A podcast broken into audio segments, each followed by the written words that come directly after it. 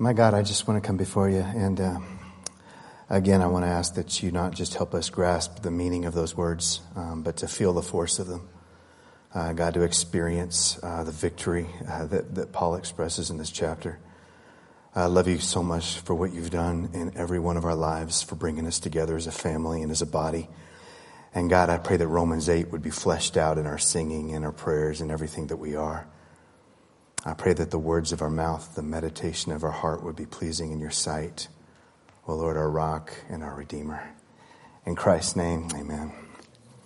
Um, Billy's thoughts this morning uh, meant a whole lot to me, um, not just because of how well the, the poems uh, were worded, um, but because of um, the heart that it came from. Um, to, to put that kind of thought and that kind of feeling and that kind of um, reverence, you know, um, in the Lord's Supper and what it meant to him. It means so much to me. Um, and I'm not saying this to honor Billy, even though it does honor Billy. But I've shared with you before that when I first came here uh, to Meadowlark, I remember my very first Sunday morning that I was going to preach a sermon in this church. And I got up here super, super early and I wanted to pray. And someone had beaten me here and they were already sitting right here praying over the worship service. And that's when I said, This is a man that I am going to really like. Um, and I saw the heart. And as I got to know Billy, I found out that that came from a place of desperation.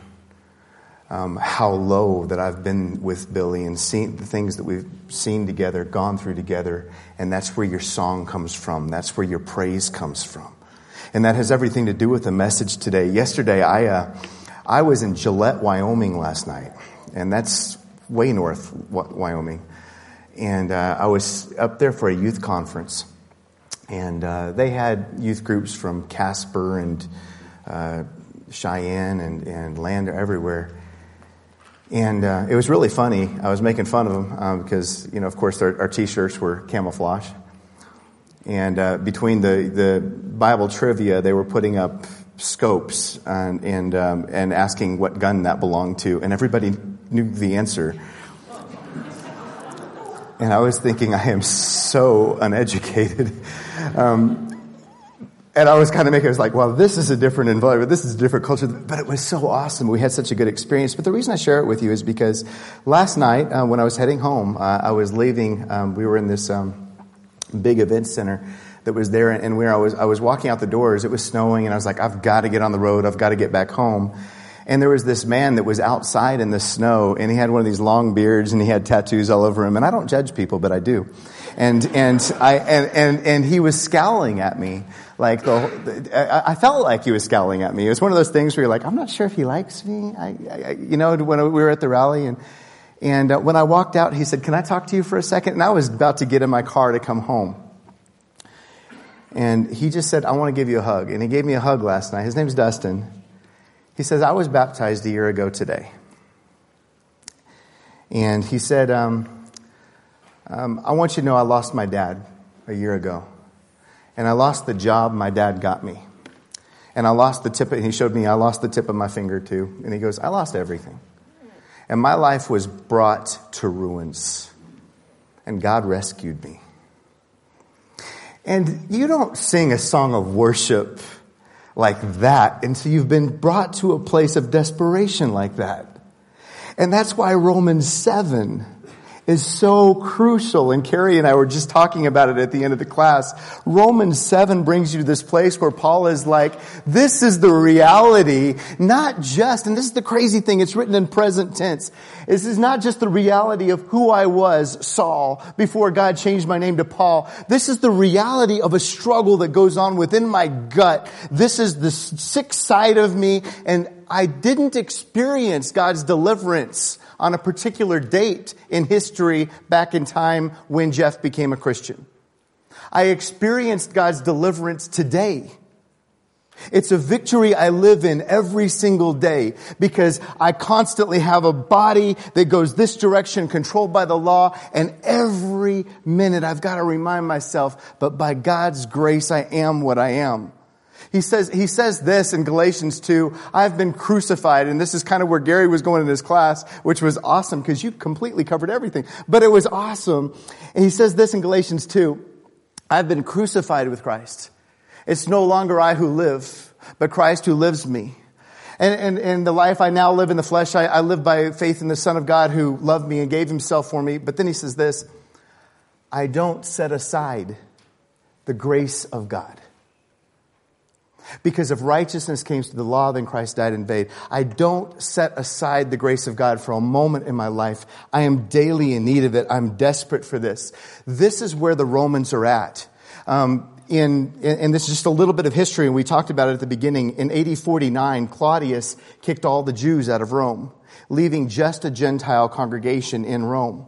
In AD 54, the Jews return to Rome, and Romans is written just a few short years later. And so you have a church in which it's, it's these Gentiles that have, have, have, enjoyed a church where it's them and they're celebrating the grace of God, but they have persecution coming from Rome. And now the Jews have come in and they have persecution coming from even some of their own brothers and sisters. And Paul introduces a third level of persecution that he experiences in his life, which is bigger than all of these. The persecution that comes from within inside of me with my own voices in my own head constantly telling me what a failure, everything, and, and also hearing the grace of God in his life, um, the victory that he experiences. I need you to advance my slide. I give up on you. Oh, you can't do it either. That makes me feel better. That's okay. I don't need my slides. Um, but what's, what's happening in the church here is, I'm just going to go through this list. The Jews would make these boasts. These are the, this is the claims that the Jews would make. We are the people of God, and that's true. We were given the covenant of circumcision. That's true. We are the children of Abraham. We were entrusted with the law. We are Israel. We have the temple. Jerusalem is the light of the world. Now catch what Paul does. These are all taken from the book of Romans. Paul says this, a man is not a Jew if he is one outwardly. No, a man is a Jew if he is one inwardly. Again, he says circumcision is not merely outward and physical. No, circumcision is circumcision of the heart. Abraham's the father of all who believe, but have not been circumcised. The Gentiles show that the requirements of the law are written on their hearts. And he goes through each of the things that would identify as a Jew, and he would say, by grace I adopted you as my son. And now by grace I have adopted your brother and I need you to love one another. You are equal at the foot of the cross of Christ and you are Israel. Together, you are children of Abraham. Together, you are one, and I need you to honor one another and serve one another. And that's why he went into the language that we were talking about in Gary's class this morning. Don't be, don't think more highly of yourself than you ought. I love what he says, but be sober. He says, if you think more highly of yourself than you ought, you're drunk. That's what he's saying. If you're thinking more highly of yourself than you are, you are just not thinking sober. You don't get it. Okay? Humility is not just putting yourself in a false state of mind. Humility is an accurate state of mind. It's seeing yourself soberly. And he goes on and he just keeps saying, don't be conceited. Don't be proud. Don't get caught up in yourself, but show, show love to one another and honor one another above yourselves. But these are the verses he's going to close with. And this is the powerful conclusion of, of, of, of the angst that you felt in chapter 7 of this battle. He concludes chapter 7 by saying, Oh, wretched man that I am. Who will deliver me from this body of sin and death? And then he says, and I mean, I wish I could hear Paul saying these words after everything Paul had been through. Praise be to God through Christ Jesus, my Lord. Praise be to God through Christ Jesus, my Lord. I am what I am. And then he's going to close the chapter by saying this. Who shall separate us from the love of Christ?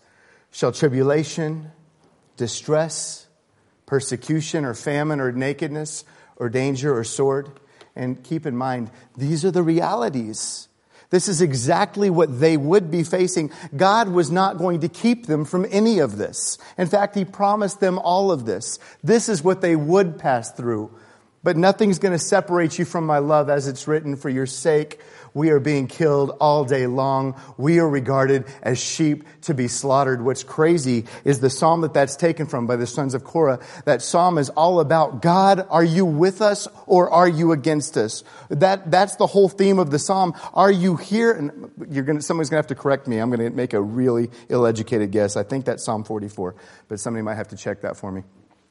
Is, are you with me or are you against me? Is the message of that psalm. Uh, where are you, God, right? And he goes on and he says this. Right, next slide. Now, in all these things, we are more than conquerors through him who loved us. For I am sure that neither death, nor life, nor angels, nor rulers, nor things present, nor things to come, nor powers, nor height, nor depth, nor anything else in all creation will be able to separate us from the love of God that is in Christ Jesus our Lord. Um, the message that he says here, and, and I, I couldn't believe this. I was just, I hope this means the same thing to you that it meant to me. But I, sa- I found the parallel passage to Romans 8 in the Old Testament. Um, it says almost the identical thing, um, and it's in Isaiah. And I'm just going to read a few verses from this, and I want you to hear the same message um, from Isaiah. This is Isaiah chapter 50. It says this beginning in verse 6. I offered my back to those who beat me, my cheek to those who pulled out my beard. I did not hide my face from mocking or spitting, because the sovereign Lord helps me. I will not be disgraced. Therefore, I have set my face like flint and I know I will not be put to shame. He who vindicates me is near. He, who then will bring a charge against me? Let us face each other. Who's my accuser? Let him confront me. It is the sovereign Lord who helps me. Who is it he that will condemn me? They will all wear out like a garment. The moths will eat them up. That's the coolest thing to say ever about somebody the mausoleum up. But did you hear the parallel? What's happening here? Isaiah is saying, who is going to stand against me? Who is going to condemn me? And you see the same conviction that Joshua and Caleb had when they went into the land and you have the Hittites and the Girgashite and the Amorite and the Canaanite and the Perizzite and these nations full of giants that stand against them. And they said, we will devour them because God is with us. God stands at my side. He is at my side no matter what I am going through. And when you hear this list of everything that Paul just mentioned, death, life, he starts with the big ones. Death, life, angels, rulers, things present. This is the big one for me. This is my current circumstances, and then there's the I'm not knowing what's ahead. Things to come. Nor power, nor height, nor depth. No matter what I'm going through, my God stands at my side. And I have this image in my mind, the most powerful story in the book of John, where this woman is dragged to Jesus' feet, dragged to his feet because she's an adulteress. And she's deserving of death. And the law condemns her. And the rulers condemn her. And her sin condemns her. And I promise you, her mind condemns her. And she's dragged to Jesus' feet.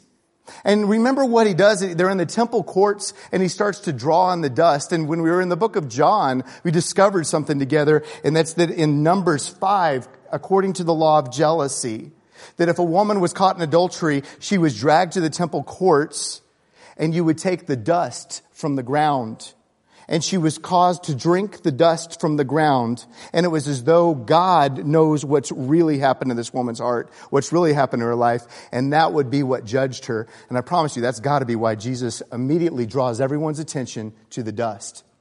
And I can see him just making eye contact, looking at every single one of them saying, I know your heart. And I know her heart. And I, we know where we stand right now, right? But then he asks her a question after everybody leaves. Do you remember what he asks her? Who condemns you? Who are your condemned? Where are they? No one, Lord. And she stands, he stands at her side. Neither do I condemn you. Because I am at your side. I promise you that that woman walked off. We don't know the rest of the story, but that would give her power to leave a life that had enslaved her. That would give her the power to worship God and to be what God called her to be. It's, it's the same thing that Paul felt in Acts 27. It's the coolest thing where their ship is falling apart. They're floating on pieces of wood out in the ocean. Everyone is saying we're doomed. And these are some statements Paul made. He said this, not one of you will be lost. Only the ship will be destroyed. Last night, an angel of God whom I, whose I am and whom I serve stood beside me and said, don't be afraid, Paul. You must stand trial before Caesar. And so he says to everyone, not one of you will lose a single hair from his head. Why? Because my God is with me, and I know, I know that there's nothing that we're going to face. Um, there's nothing that we're going to face that will separate us from his love. Um, this is such a powerful conclusion to the chapter for me. Um, it's such an incredibly powerful conclusion for me because it tells me this. I look at life and I can't promise you, and obviously we, we know this, we've gone through it together, that we're not going to face pain, cancer, death, loss, divorce, broken hearts. We're going to face things, things together. And man, in the last seven years I've been here, man, we have faced this. We've gone through this. And I know what that is. And just the comfort of, of God saying this I'm not causing everything to work together for your good. He says this In everything, I am working for your good no matter what you go through, and not one thing you're going to face in your family or in your life or in your death is going to separate you from the fact that I love you and I am for you. I am on your side. And to me, man, I'm not Joshua. I don't go through what Joshua went through. I don't go through what Isaiah went through. I don't even go through this, what, what this woman that was caught in adultery went through.